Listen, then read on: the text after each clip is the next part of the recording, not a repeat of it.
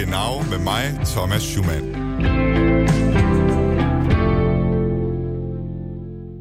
An alle Letztwählerinnen und Letztwähler an den deutschen Rundfunkempfangsgeräten.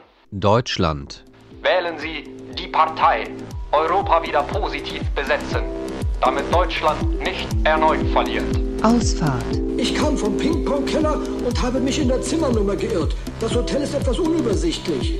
Aber jetzt wissen Sie, dass Sie in einer Fremdwanne sitzen und baden trotzdem Gleis weiter. 2. Einfahrt. ICE 16. Genau.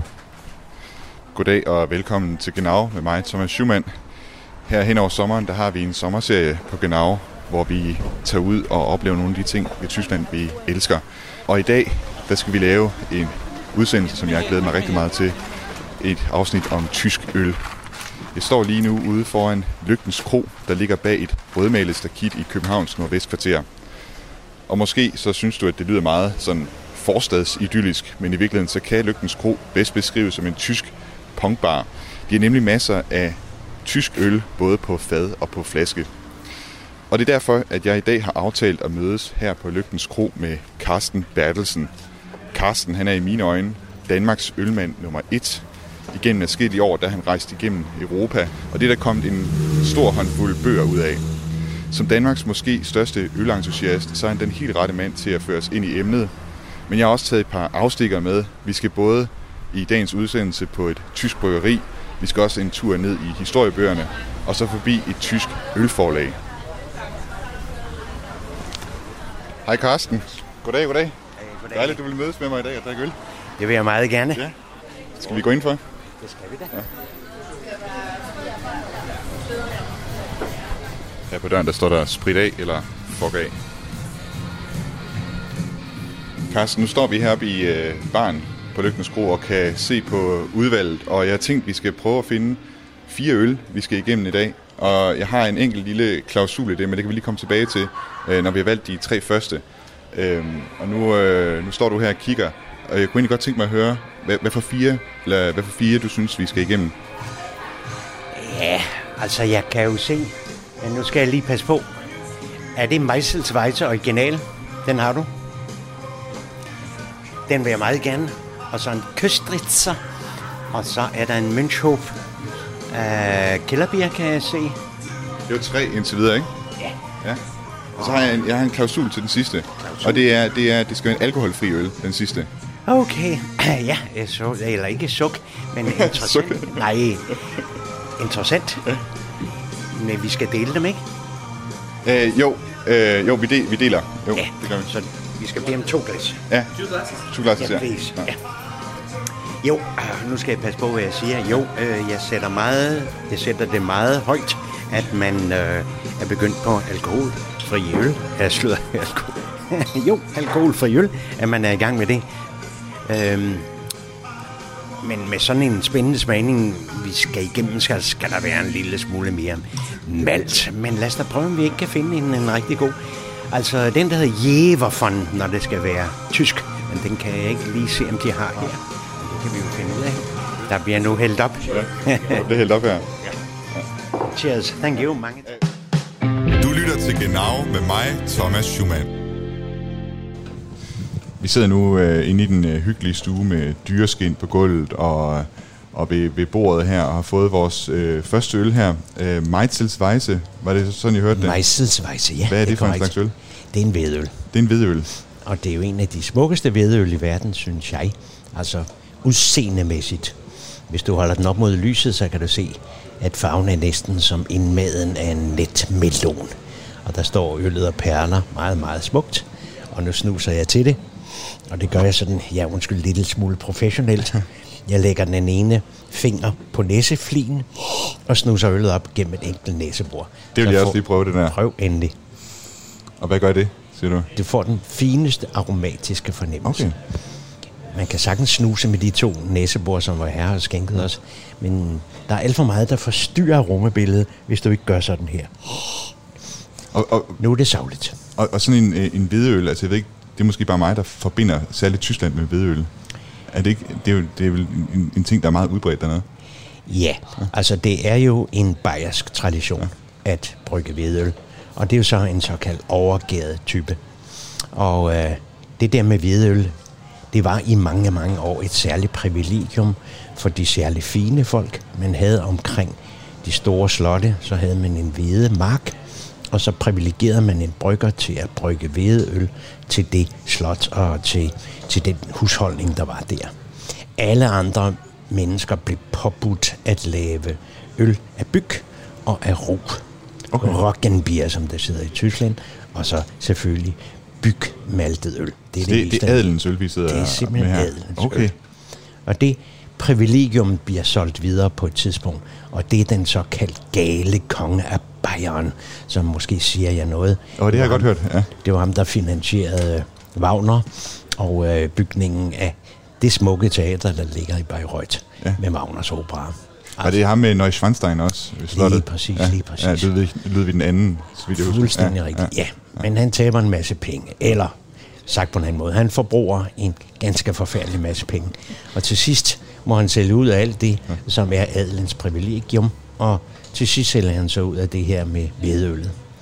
Og så bliver der altså en borgerlig skik at brygge hvedøl, og så bliver det kolossalt populært i en lang periode. Men så mister hvedøllet, eller det taber terræn, fordi at pilsnerøllet kommer, det såkaldt undergærede lagerøl, det kommer Okay. strømmende ind. Det kommer vi nok også til at smage på. Men jeg Det skal synes, nu, nu sidder vi simpelthen foran den her øl på en, en varm sommerdag. Jeg sidder jo og bliver helt tørstig. Jeg synes, vi skal næsten lige prøve at, Nej, det skal vi. Lige, lige prøve at smage på den. Skål. Skål. Skal vi ikke sige det på tysk? Prost. Prost.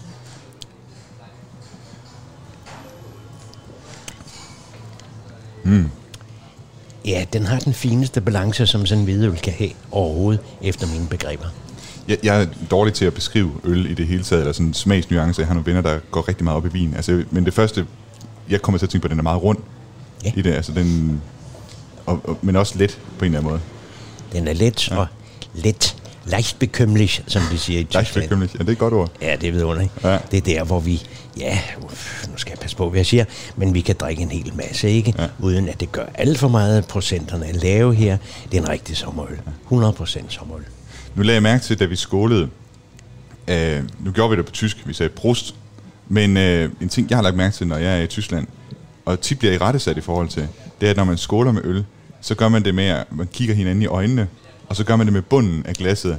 Men det ved jeg ikke, det gjorde vi vist ikke helt før. Det her. gør vi ikke, Nej, fordi vi er danskere. ja, det er rigtigt. så glemmer man sådan noget, ikke? Men det er rigtigt. Ja. Det, det er meget udbredt. Altså det, sådan gør tyskerne simpelthen bare. Det, når man kommer derned og drikker sammen med tyskere, så lærer man hurtigt, at det er måden, man gør det på. Ja, og det er fuldstændig logisk, fordi når du skåler, nu gør vi det igen med bunden, ja, så forstyrrer du ikke det der vidunderlige skumbillede, der er i toppen af, Nå, okay. af, af fadet. Og det er mere æstetisk at øh, slå bunden, bundene mod hinanden, fordi det kan jo være, at vi så kommer til at berøre vores læber i disse coronatider, ja. så er det jo ikke så godt, at vi bytter mundvand på den måde. Der er noget hygiejne i det også på den måde, ja. Masser af hygiejne. Men så ved du sikkert i Bayern, når man kommer ind ad døren, værtshus, så banker man i bordet og Det siger, jeg ikke. Servus, siger man. Servus? Servus. Okay. Bang, servus. Og så er vi i gang med en samtale. Okay. Man krammer ikke på samme måde, som vi havde det for vane før coronaen. Nej. Men servus, bang, og så kommer man i gang. Ja. Og så tager man det her at drikke øl med dyb, dyb alvor. Ja. Men det er også en ting, jeg har lagt mærke til, at der måske er en forskel, eller der er, en- eller der er virkelig en anden stor forskel på, hvordan danskere og tyskere drikker øl. Nu talte jeg med en øh, her den anden dag, om at øh, det var en tysker, som var flyttet her til Danmark. Hun sagde, at, at øh, da hun var barn, altså der fik de da også sådan noget hvidøl og sådan noget. Og at det også var normalt, at når man gik ud, men så, så drak man sig ikke i hegnet. Man gik ud til en enkelt øl eller sådan noget, ikke? Altså jeg tror, er det ikke rigtigt, altså er det ikke også din opfattelse, at, at tyskerne de har en anden tilgang til øllet, hvor det, ikke, det handler ikke om det der med at, at drikke sig i hegnet, men tager det mere alvorligt? Man tager det meget, meget alvorligt, fordi det her er en vigtig del af deres kultur og kulturarv. Og den kulturarv, den tæller de meget højt. Mm. Men det rigtige er, at man jo, det, det kaldte man jo herhjemme i Danmark for svagbørnskolonier. Og det, der så svarer til det i Tyskland, og de var jo frygtelig undernærede børnene efter 2. verdenskrig, også efter 1. verdenskrig. Og så var det maltøl, man gav børnene. Maltrigt øl. Og øh, det har en meget, meget høj næringsværdi. Mm. Okay, så det er simpelthen, det er simpelthen næring til dem. Det er simpelthen næring. Ja. Ja. Og malt er vidunderligt sundt og vidunderligt styrkende. Og inden vi taler endnu mere om, om de her øl, det kan være, at vi lige skal, vi skal lige have smag på den endnu Ej, en gang, skal vi. synes jeg. Nu gør vi det så Den står jo her og bliver helt for lejen øllen her. Den er altså god på sådan en sommerdag, det må man sige. Ja. Og det, du kan fornemme i sådan en øl, det er de der berømte fenoler, ja. som ligger i sådan noget øl her. Og det er det, der udskilles under gæringen. Ja. Når man gærer hvedemalt, så udskilles der meget, ja. meget spændende stoffer. Det føles en lille smule som øh, ballontygummi. Okay. Øh, hubla, ja, det er rent, at puster sig lidt op. Ja. Bubla, eller hvad det nu hedder. ja, ja. det er mange år siden, jeg har tykket sådan noget. Men øh, du kan godt fornemme den der sødme, sukkersødme. Det kan jeg godt, ja. Og det er noget, der udskilles under gæringen. Og det gør jo, at det her øl er ikke alene meget, meget velsmagende, synes jeg, men altså også giver en utrolig, ja, styrkelse eller tørstslukkende egenskab. Det er altså en øl som den ja. her. Nu var vi jo lidt inde på noget historie her, og, og noget med, hvordan tyskerne de, de, de ser de her, altså har meget traditionsrigt forhold til deres øl. Og før vi øh, går videre til den næste øl, vi skal igennem, så skal vi lige høre et øh, lille klip, jeg har forberedt om netop øls historie i Tyskland. Bayern ist sammen mir. Bayern und das bayerische Bier. Was wäre denn Deutschland ohne Bier? Vermutlich nicht existent. Når man tænker på Tyskland, så tænker man også meget hurtigt på øl.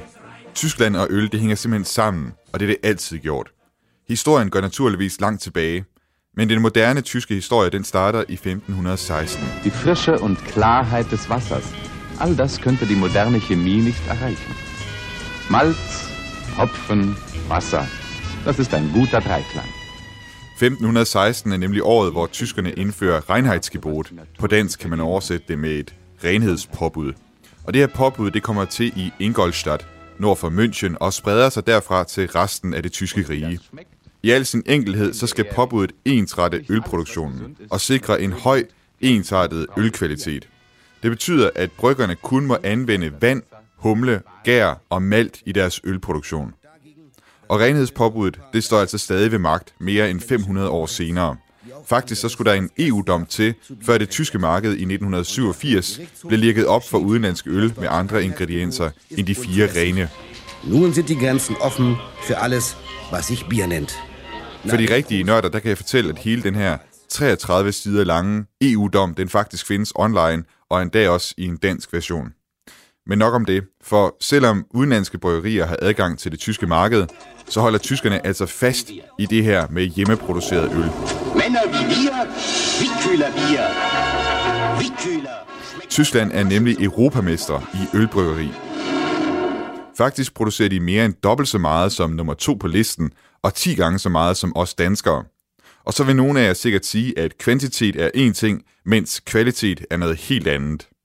Men tyskerne er gode til kvantitet. Hvert år drikker hver tysker 100 liter øl i gennemsnit, og det får for en gang skyld os danskere til at fremstå helt modholdende. Vi drikker sølle 62 liter øl om året. De kan servere to bajer her på kanten af fedesbord. Og der to pilsner. En pilsner. Vi serverer ikke øl for håndværkerne i arbejdstiden. For mange danskere, der hænger Tyskland og øl uløseligt sammen med Bayern og Oktoberfest. Og faktisk så er det ikke nogen generalisering eller fordom. Det rammer nemlig ikke helt ved siden af. I 2005 forsøgte de konservative bajere fra partiet CSU at få gennemført, at øl skal beskattes som et levnedsmiddel. Bier ist ein Lebensmittel wie Brot oder Milch, lød det fra, den, fra et daværende medlem af forbundsdagen. Øl var simpelthen at sammenligne, mente han, med brød og mælk.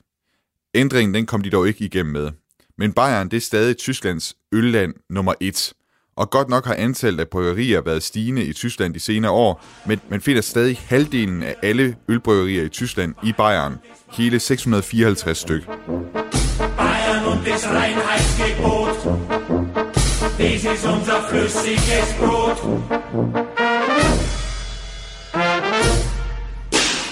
Nu indledte jeg med at tale om Reinheitsgebot, og selvom tyskerne med rette kan give EU skylden for at have fået slået hul i den tyske øls renhed, så er det altså også dem selv, der nu har fundet ud af, at blandt alverdens ting og sager i øllen. Og det er et godt sted at slutte. Mönchshof Naturradler mit natürlichem Zitronensaft.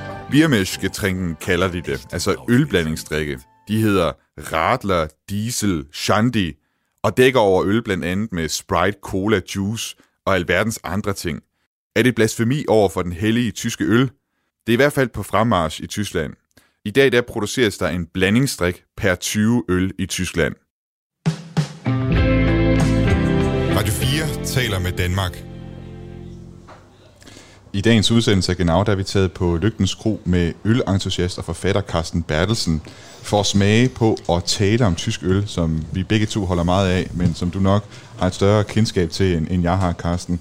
Og øh, mens vi har lyttet til klippet her, øh, så har vi også fået en ny øl. Øh, vi, går, vi har skiftet fra de slanke hvedeølglas, vi var på, øh, vi, vi drak af før, Øhm, og nu er vi gået over til, øh, jamen det kan være, du vil fortælle, hvad det er for en øl, øh, vi har fået her. Ja, som, som det øh, blev tilkendegivet i klippet her, øh, så er, er det der med det bayerske øl noget meget, meget vigtigt. Men den type, vi nu har fået, er ikke bayersk i sin oprindelse. Og det er jo altså en pilsnerøl. Det vil man kalde det i Mellem-Europa. Tyskerne er ikke så glade for det der med, en, med pilsnerbetegnelsen, for Hvorfor det er jo en tjekkisk betegnelse ja. okay. for en undergæret lysøl. Altså en øl brygget 100% på pilsnermalt.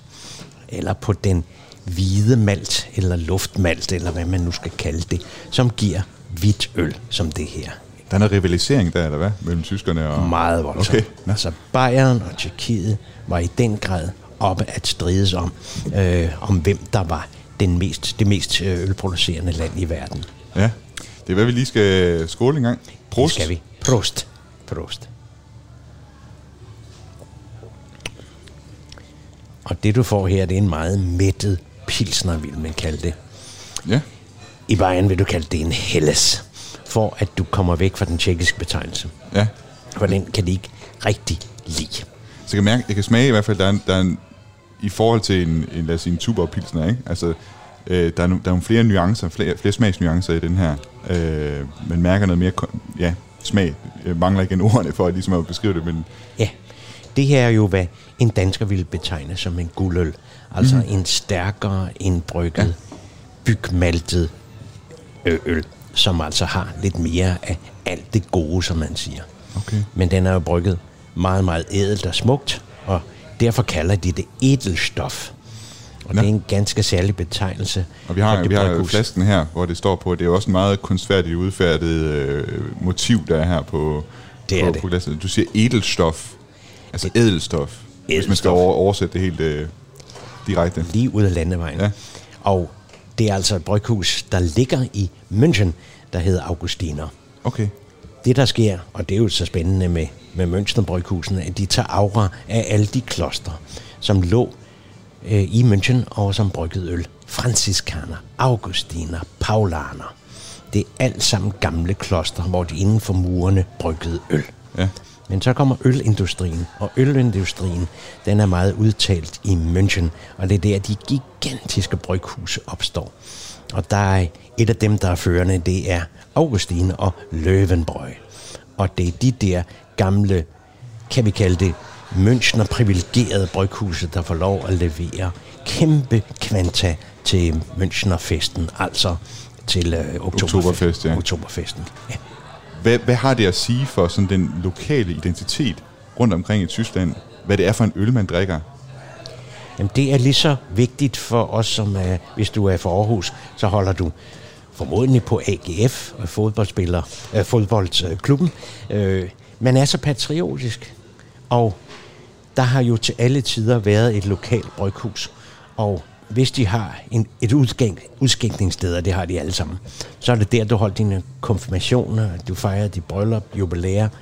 Det er så indbygget i den øh, lokale tradition. Du er patriot. Og så er det det spændende netop ved det område over omkring Rhinen, at det er, man har holdt fast, fordi man har haft en katolsk kultur derovre. Så det er meget vigtigt for dem at holde fast i to typer. Lyst undergæret i køllen, nu sagde jeg det forkert, lyst overgæret i Ja, køllen, ja.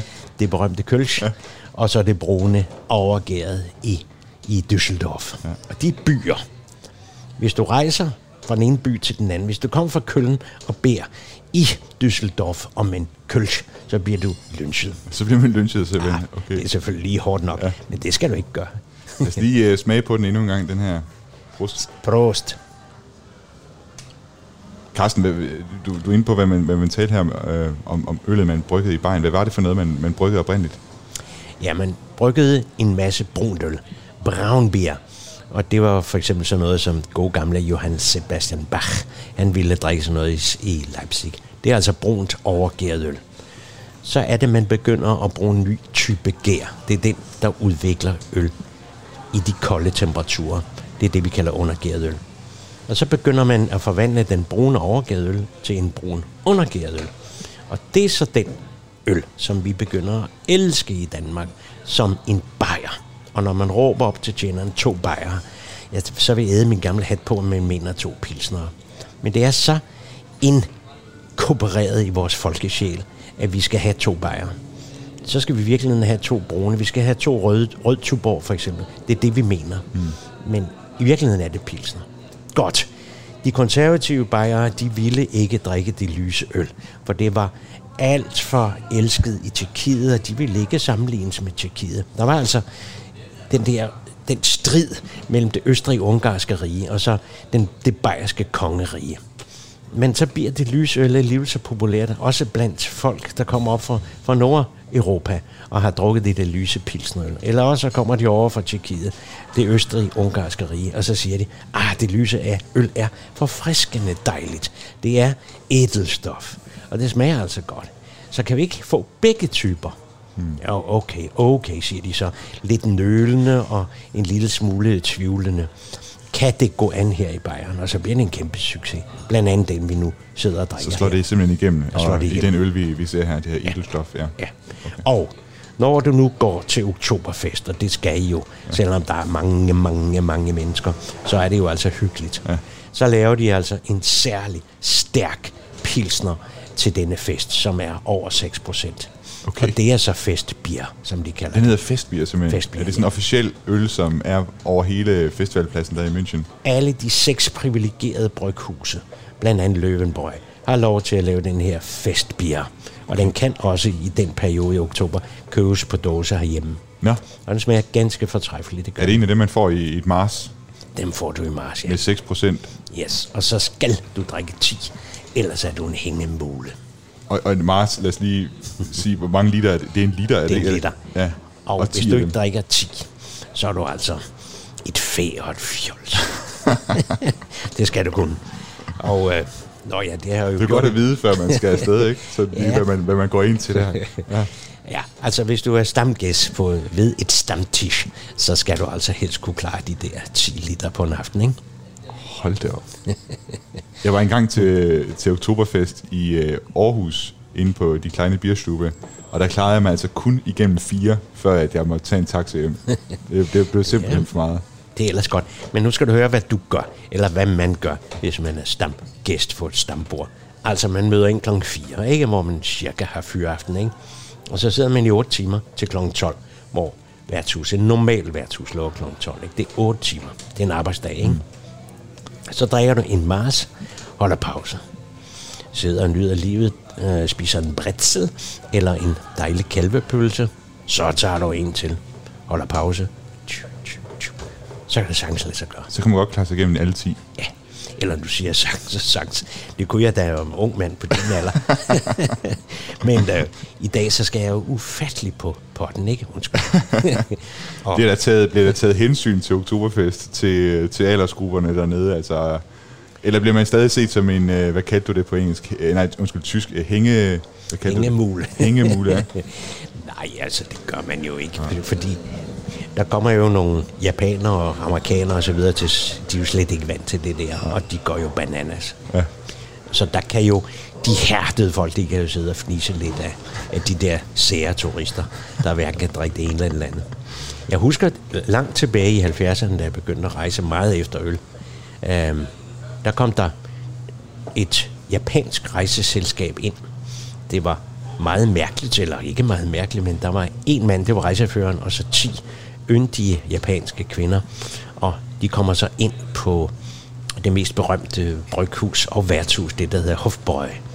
Og de skulle så have en øl. Vi de kunne så pænt tale det på engelsk, og så kommer tjeneren ind med 10 øl. Men det var i mars. Og de der søde damer, de kæmpede med det øl der.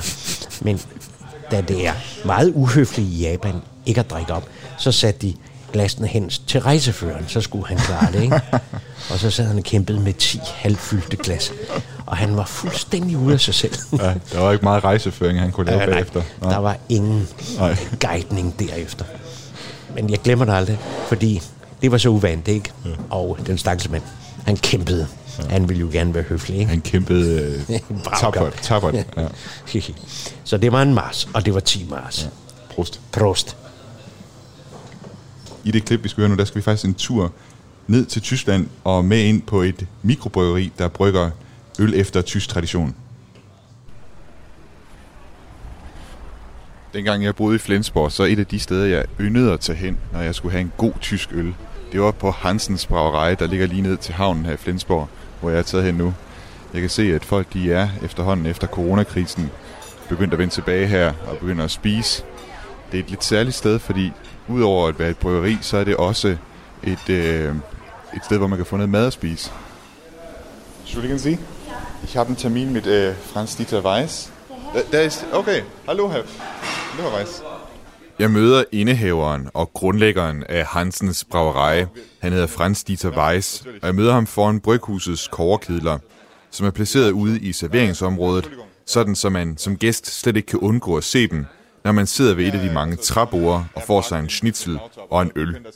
Og nu kan man så undre sig over, at indehaveren af Hansens Brauerei hedder noget så tysk som Weiss til efternavn. Det spurgte jeg selvfølgelig Franz Dieter ind til. Dann hätten wir ein Weißpilzner. Hätten die Leute gesagt, was ist das denn für ein Pilzner, ein Weißpilzner? Und wir hätten ein Weiß-Schwarzbier. Hätten die gesagt, ja, ist das ein Weißbier oder ein Schwarzbier? Also ich kann...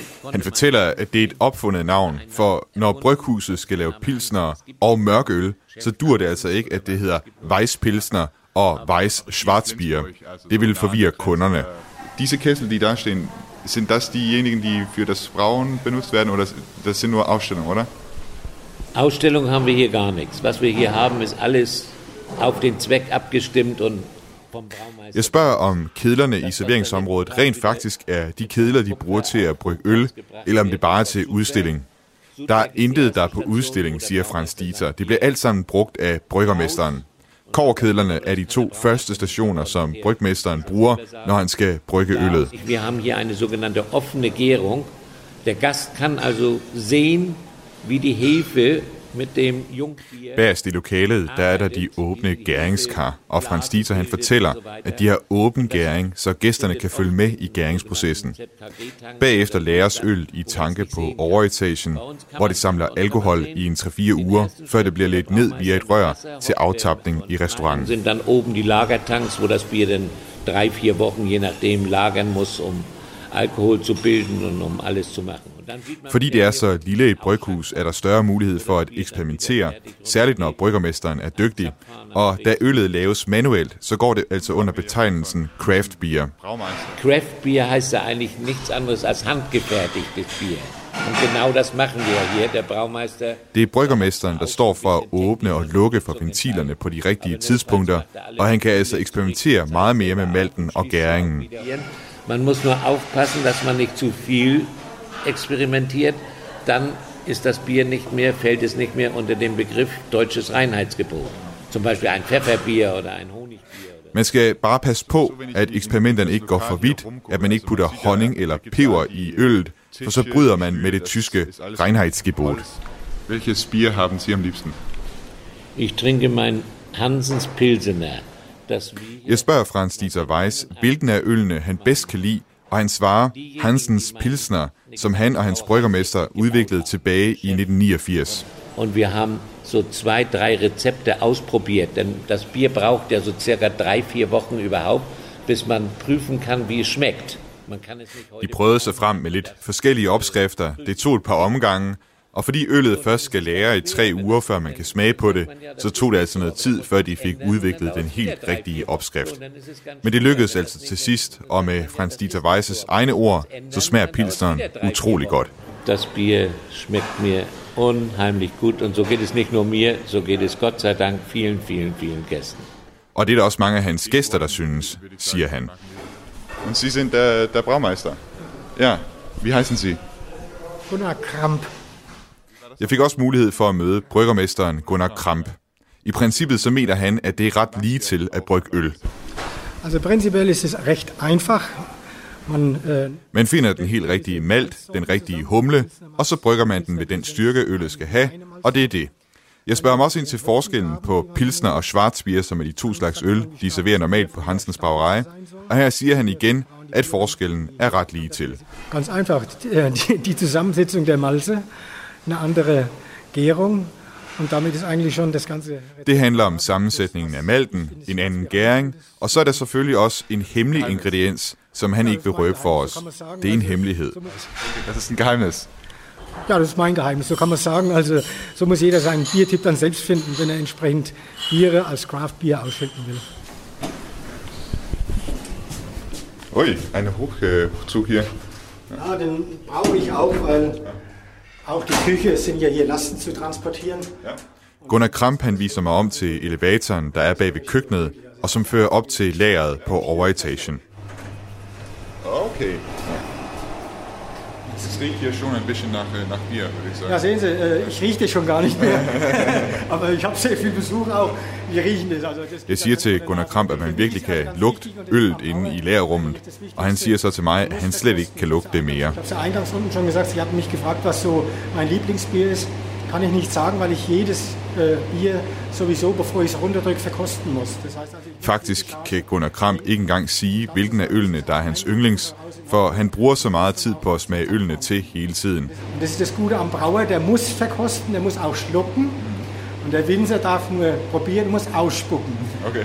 Das hat den Hintergrund, dass die Bittere vom Bier... Det er imidlertid det gode ved at være brygger, siger Gunnar Kramp. Man skal konstant smage på øllet, og man bliver også nødt til at synke i stedet for at spytte ud som ved en vinsmagning, fordi bitre smagsnuancer i øllet kommer først frem, når det ryger ned i ganen. Weil ich komme morgens rein, ich gucke mir die Gärung an, dann weiß ich schon, ob das soweit in Ordnung ist oder nicht. Das rieche ich und sehe ich. Det gør, at Gunnar Kramp helt ud i fingrene og ud i hver enkelt smagsløg kan føle, hvordan det går med øllet. Så snart han møder ind om morgenen, kan han mærke, om der er noget galt med gæringen. Han kan både smage og se det.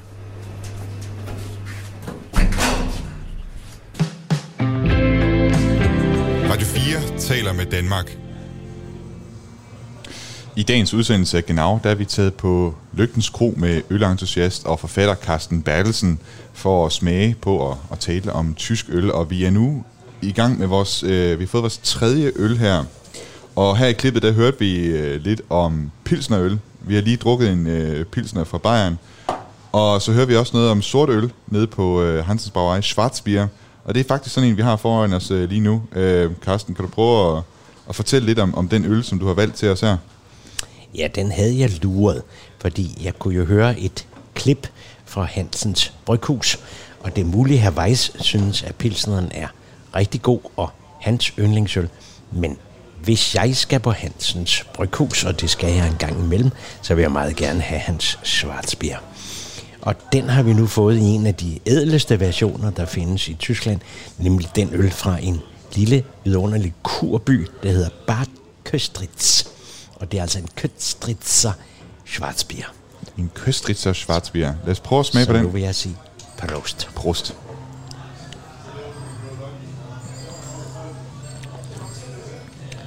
Og festligt har vi nu slået glasene sammen, og nu kan du formodentlig og forhåbentlig mærke, at her er en meget maltrig øl. Det kan man sige, ja. Øhm, ja, jeg ved igen, jeg mangler ordene, men altså når man går fra, altså når du siger maldrig, altså jeg tænker, den, den, er, den er meget blød. Kan man sige det, hvor at pilsneren måske er mere spids? Jamen, det er fuldstændig rigtigt. Ja. Altså, maltprofilen, som man siger i en pilsner, den er jo til den skarpe side. Her er det blødt, en blød fornemmelse. Du er over i, i pumpernikkel-fornemmelsen. Den brødtype kender du, ikke? Ja, sådan øh, meget, meget mørk, øh, mørk brød, altså en slags rugbrød, altså, men, men virkelig mørk. råbrød, og det er den maltprofil, du har her. Ja. Altså, det er brød, brødfornemmelsen, du har her. Og det er den, også der er meget nørderiske, det er den, vi søger efter hver gang. Okay. Øl uden den der brødfornemmelse, det er for mig ikke rigtig øl. Nej. Og den har du meget udtalt her. Og vi, det, det var så den her Köstritzer, øh, vi har. Hvor, hvor er vi henne i Tyskland, når vi drikker den? Ja, vi er jo i det, man jo engang kaldte DDR. Altså, vi er et pænt stykke nede i Tyskland, i nærheden af den store by Jena, hvor de jo har haft, Universitetsbyen, ja. ja. hvor de har haft mange interessante øh, traditioner. Og man gjorde det, hvis man var student i Jena, så tog man lige ud til nabobyen Bad Köstritz, og så drak man det her vidunderlige sorte øl, som er noget af det sundeste øl, og det påstår de stadigvæk, det er det sundeste øl i verden. Okay. Så noget sort øl, det blev givet til ammende kvinder, og så løb mælken til meget, meget hurtigt. og Der var ikke, øh, der var ikke misfarvning på mælken, så. Ja, det her sorte øl. kan I huske, vi snakkede om, om maltøl og maltfornemmelse? Ja. Altså, det er virkelig sundt øl, ja. det her. Okay. Med alle de der vitaminer. Det er, er det også godt for hjernen, det her? Ja. ja. Og du kan se på i vidunderlige gamle øh, skilte, emaljeskilte, som man jo heldigvis kan finde mange steder i Tyskland. Og der sidder førende læger og farmaceuter og hvad de nu er, og anbefaler det her til, øh, til alt muligt, der er godt for menneskeheden. Jeg synes lige på den, der skal vi lige slå glasene sammen igen. Det skal vi. Carsten, Prost. Prost. Nu hørte vi klippet her med Hansens Bravereje, og hvor der også bliver nævnt det her Reinheitsgebot igen, og, og hvad skal man sige, hvor meget man kan eksperimentere med, med, med øllet. Og, øhm, og jeg tænkte på, med det her Reinheitsgebot, hvad gør det for Tyskland, hvis man sammenligner det med andre lande? Nu ved jeg, at du øh, beskæftiger dig ret meget med, med Belgien. Hvad er forskellen mellem, mellem det, det tyske øh, øl, og så måden, man laver øl på i Belgien, eller, eller Danmark for den sags skyld? Altså, lad os lige slå fast, at man indfører renhedspåbuddet i 1516, fordi at der blev blandet alt muligt i øllet.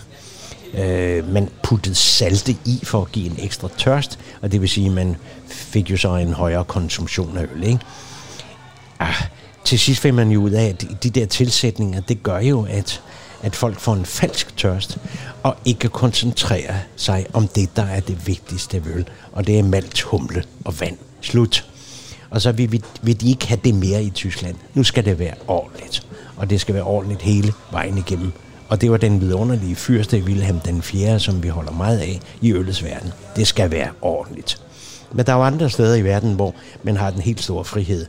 Det er sådan set ligegyldigt, hvad man putter i. Bare det smager godt, og at det er brygget med hjertet. Og det er jo det, man mener i Belgien. Og det er der, i Belgien har du den største frihed overhovedet, der findes i øllets verden. Nu, min, øh, mit kendskab til dansk øl, det strækker sig ikke meget videre end sådan lige, at jeg godt kan finde ud af at gå ned og købe en Tuborg eller en Carlsberg og sådan noget. Men hvis man kigger på dansk øltradition, hvor ligger den sig så i forhold til belgisk tradition eller tysk tradition? Kan man sige noget om, hvilken en tradition man ligger mere op af, eller mere eller mindre op af i Danmark? Altså det gammeldags danske bundeøl, det var brunt og overgæret. Og så på et tidspunkt bliver det undergæret, og øh, så er det, vi begynder med de der pilsner bryghuse, som opstår overalt i Danmark. Det vil sige, at vi lægger os meget, meget tæt op ad den tyske tradition. Under tiden ved det danske hof kunne man godt få indført øl fra Nederlandene. Men lad os slå fast, det er de første og fremmest drak ved, ved de danske hoffer, blandt andet Christian 4. og Frederik den 3. Det var stærkt tysk bogbier fra den dejlige lille by Einbeck. Okay. Og det importerede de på store fade. Okay. Den, den her tradition med, med Reinheitsgebot, man kan jo tænke, at, at fordi man har begrænset til de, det til de her fire ingredienser, at, det måske, at man måske bliver fanget lidt i traditionerne, når man så sammenligner det med, med hvordan man kan gøre i Belgien. Er- de, mener du, at tyskerne er fanget på den her måde med Reinheitsgebot? Altså mangler at kunne udvikle sig mere? Altså, når du nu besøger Hansens Bryghus, så insisterer de på Reinheitsgebot. Men hvis du øh, besøger nogle af de spændende nye bryghuse, der er opstået i Berlin og i München, Kraft Beer Breweries, eller Brauereien, som de jo så vil kalde det, de vil jo så insistere på, at de har lov til at tilsætte alt til ølet, som de måtte ønske. Så de, øh, de øh, hvis skal man sige, efterlever ikke det her Reinheitsgebot. Altså, det, er jo heller ikke, det er jo heller ikke noget, man skal mere i Tyskland. Altså, det, er jo, det er jo noget, man kan gøre, så kan man sætte et markat på det. Øhm, jeg ved ikke, hvad man kan sammenligne det med herhjemme, men altså, det, er jo, det, er, jo- det er jo noget stolthed, ikke? Altså, at man viderefører ja. traditionen. Ja. ja. Det er stolthed, og hvis du kommer med på sådan et bryghus som nemlig Hansens i Valens Flensborg, så sætter de det meget højt. at man gør, som man altid har gjort. Men nogle af de unge mænd, for det er fortrinsvis unge mænd, der, der brygger craft beer, så vil de jo blæse på, hvad traditionen er. Okay. De, de går så mere over i den amerikanske stil, ikke? Hvis jeg bare lige må tilføje, det spændende ved den belgiske ølrevolution, for sådan en har der været, det er, at man reformerer det gammeldags øl, man har haft, dubbel, trippel og kvadruppel, det reformerer man så med tilsætning af ekstra, måske amerikansk humle. Ja. Det vil sige, at du reformerer tradition indefra. Men i, øh, i Tyskland, de moderne bryggere, de blæser på tradition. Øhm, vi skal til at, at bestille den, den sidste øl øh, her. Vi, øh, vi, er kommet igen, vi er kommet til vores tredje her, vi skal have vores fjerde. Øhm, men før vi gør det, så skal vi lige dvæle lidt ved det her med traditionerne, og hvorvidt det ligesom hæmmer, øh, hvor meget man kan eksperimentere med, med øllet. Fordi jeg har talt med en tysker, som beskæftiger sig meget indgående med de seneste tendenser i øh, tysk ølbrygning, og hende skal vi lige høre et klip med her.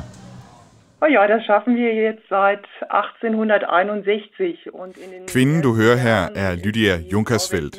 Hun er chefredaktør på Hans Karl Forlag, et forlag, der siden 1861 har skrevet udelukkende om øl. En gang om ugen udgiver forlaget magasinet Brauwelt, der henvender sig til bryggere, men ikke kun bryggere i Tyskland. Brauwelt bliver også oversat til engelsk, spansk, russisk og endda kinesisk. Ja, das geht sehr weit. Also das ist wirklich weltumspannend. Wir haben, wie gesagt, fünf Sprachen. Hans Karl Verlag hører hjemme i Nürnberg, der ligger i området Franken. Og Lydia Junkersfeldt fortæller mig, at Franken er det område i Tyskland, der har den største tæthed af bryghuse. Der Verlag sitzt in Nürnberg in Franken. Wir haben hier die höchste Brauereidichte bezogen auf die Einwohnerzahlen. Øhm, Jeg ringede til Lydia Junkersfeldt, fordi det undrede mig, at man kan have et ugenligt magasin om øl i Tyskland, hvis øllet alligevel skal brygges efter det 500 år gamle Reinheitsgebot.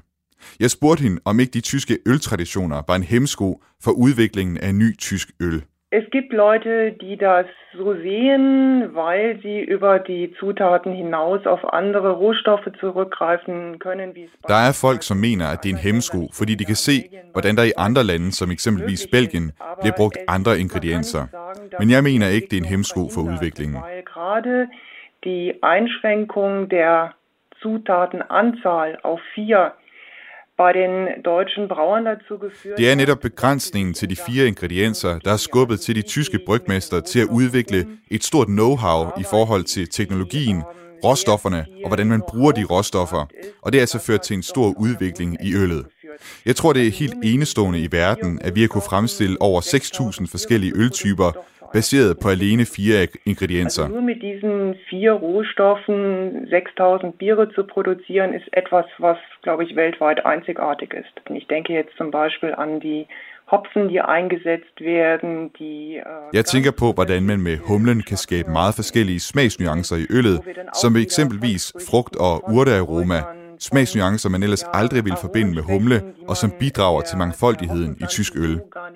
Vi har altså mangfoldighed i vores øl, som man har i udlandet, men på en anden måde. Also wir, wir kommen auf Vielfalt, wie im Ausland auch, aber auf anderem Wege. Og det er ikke kun Reinheitsgebot, der skaber den mangfoldighed, men også andre traditioner i den tyske ølbryggerkunst.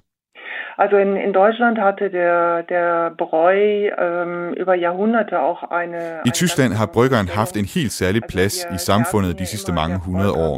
Vi siger for sjov, at bryggeren var den vigtigste person efter præsten og læreren ude i landsbyen. Der var altså noget helt særligt over at være brygger i de små landsbysamfund i Tyskland, og man kan stadig mærke, at det forholder sig sådan. Ist heute noch so, das spürt man auch oft dass diese Tradition sehr, sehr hoch gehalten wird. Und wie gesagt, zu den ältesten Betrieben, Firmen ähm, gehören nachweislich in der Überzahl Brauereien. Also wir reden da wirklich von mehreren hundert Jahren. Blandt de ældste tyske virksomheder finder man en overrepræsentation af bryggerier. Mange af dem har eksisteret i flere hundrede år. Nun haben wir ja viel über Tradition und auch Reinheitsgebot gesprochen. Aber wenn ich nach, äh, zum Beispiel Jeg siger til Lydia, at vi indtil videre har talt meget om tradition og Reinheitsgebot, og at det derfor altid har forstyrret mig, at man ser sådan noget som radler i de tyske supermarkeder, altså øl, hvor man blander øl med sodavand. Og jeg spurgte hende, om ikke det er en slags blasfemi mod de stolte tyske øltraditioner. Ist das nicht Blasphemie äh, an die deutsche Biertradition, sowas wie Radler? Äh, das ist eine Fangfrage. Äh, de einen sagen ja. Det er noget ledende spørgsmål, siger Lydia.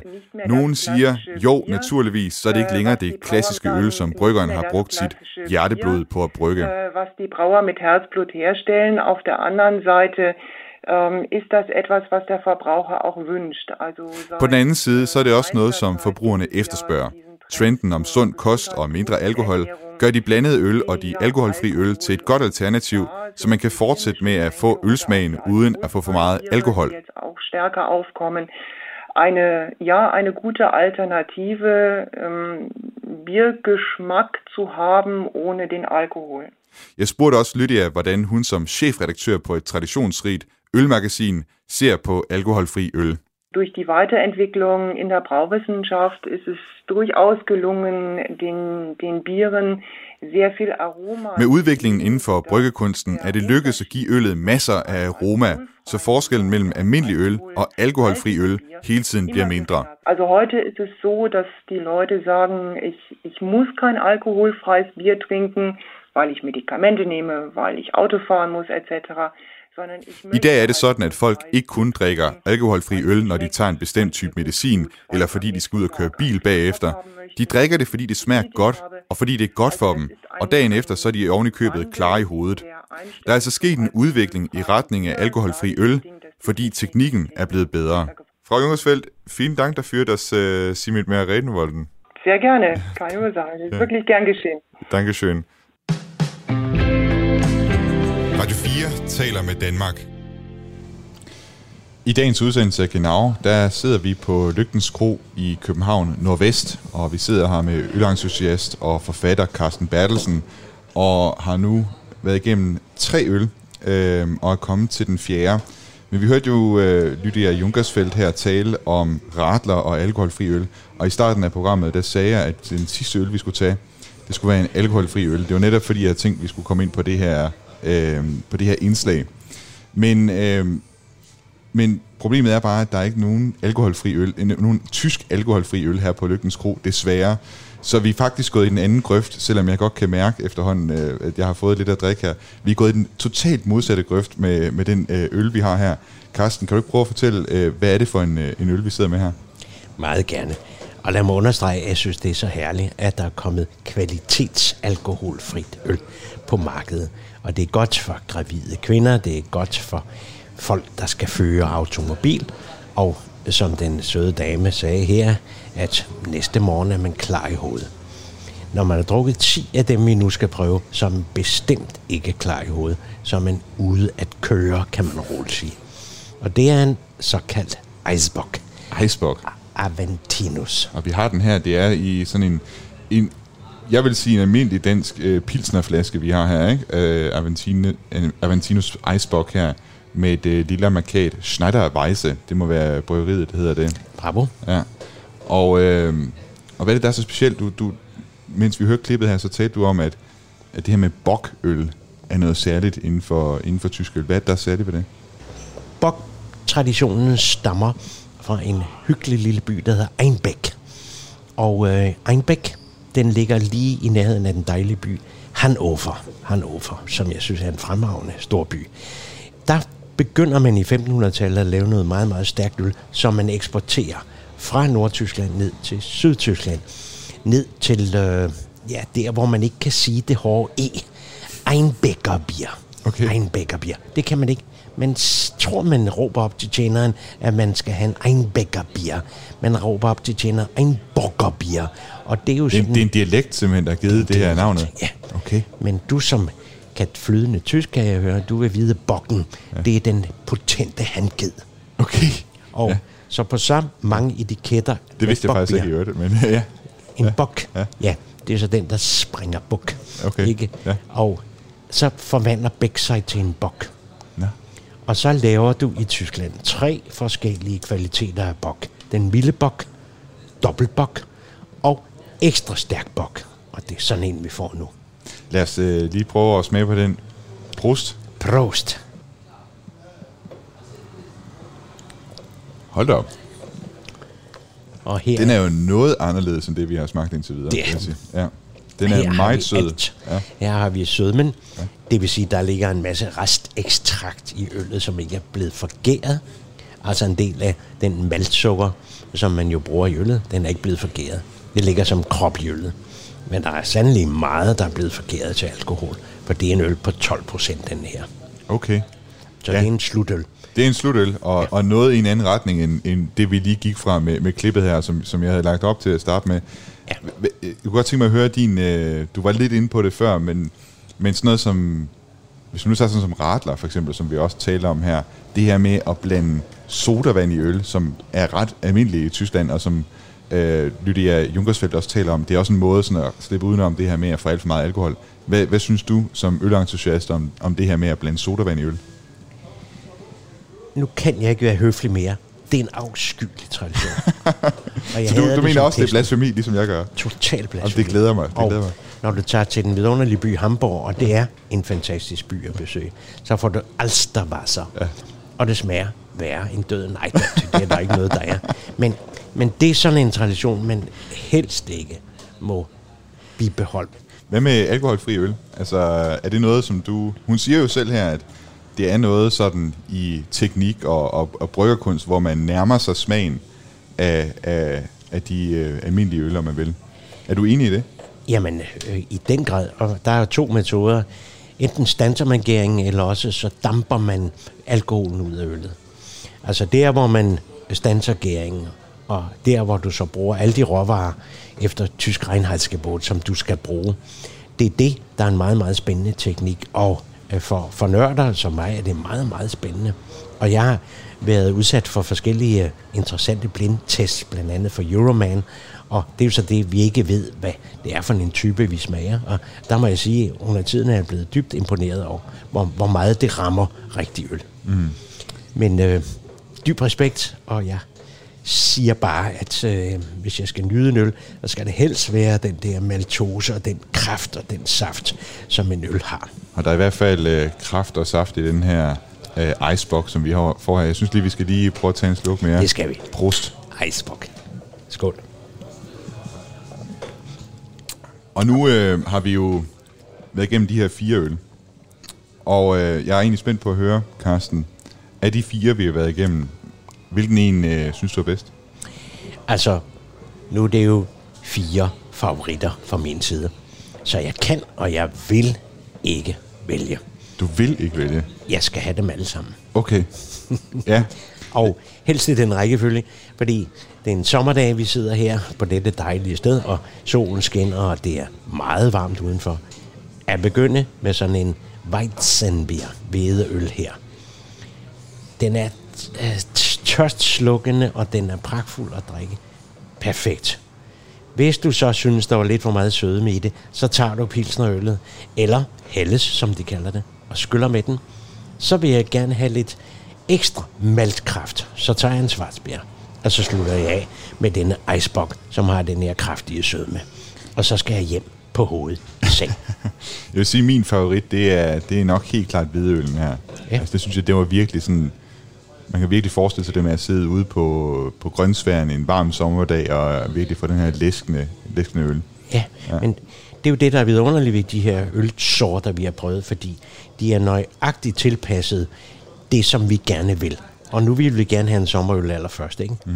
Men hvis det er en ruskende, bidende, kold efterårsdag, så er det jo vidunderligt at sidde med en svartsbier, ikke? Ja. Og er det langt ud på julenat, så kan du tage den her icebox.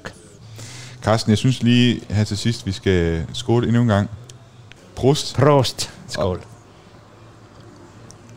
og med det, Carsten uh, Ballesen, vil jeg sige tak, fordi du har været med i uh, dagens udsendelse af Genau. Det har virkelig været en fornøjelse at sidde her med kyndig hvis man sige, føring og komme igennem uh, de her forskellige uh, tyske øl. Det har virkelig været en fornøjelse at, at have dig med i dag. Det var hyggeligt. Tak fordi jeg måtte komme her. Hyggeligt at være med. Og så vil jeg sige uh, tak til alle jer, der har lyttet med i dagens udsendelse af Genau og den her sommerserie, som vi har på Genau for tiden. Genau er som altid lavet af mig, Thomas Schumann, og min kollega Jeppe Rets Husted. Hvis du kunne tænke dig at lytte til tidligere udsendelser af Genau, så kan du gøre det på Radio 4's hjemmeside. Du kan også finde os på Spotify eller på Apples podcast player.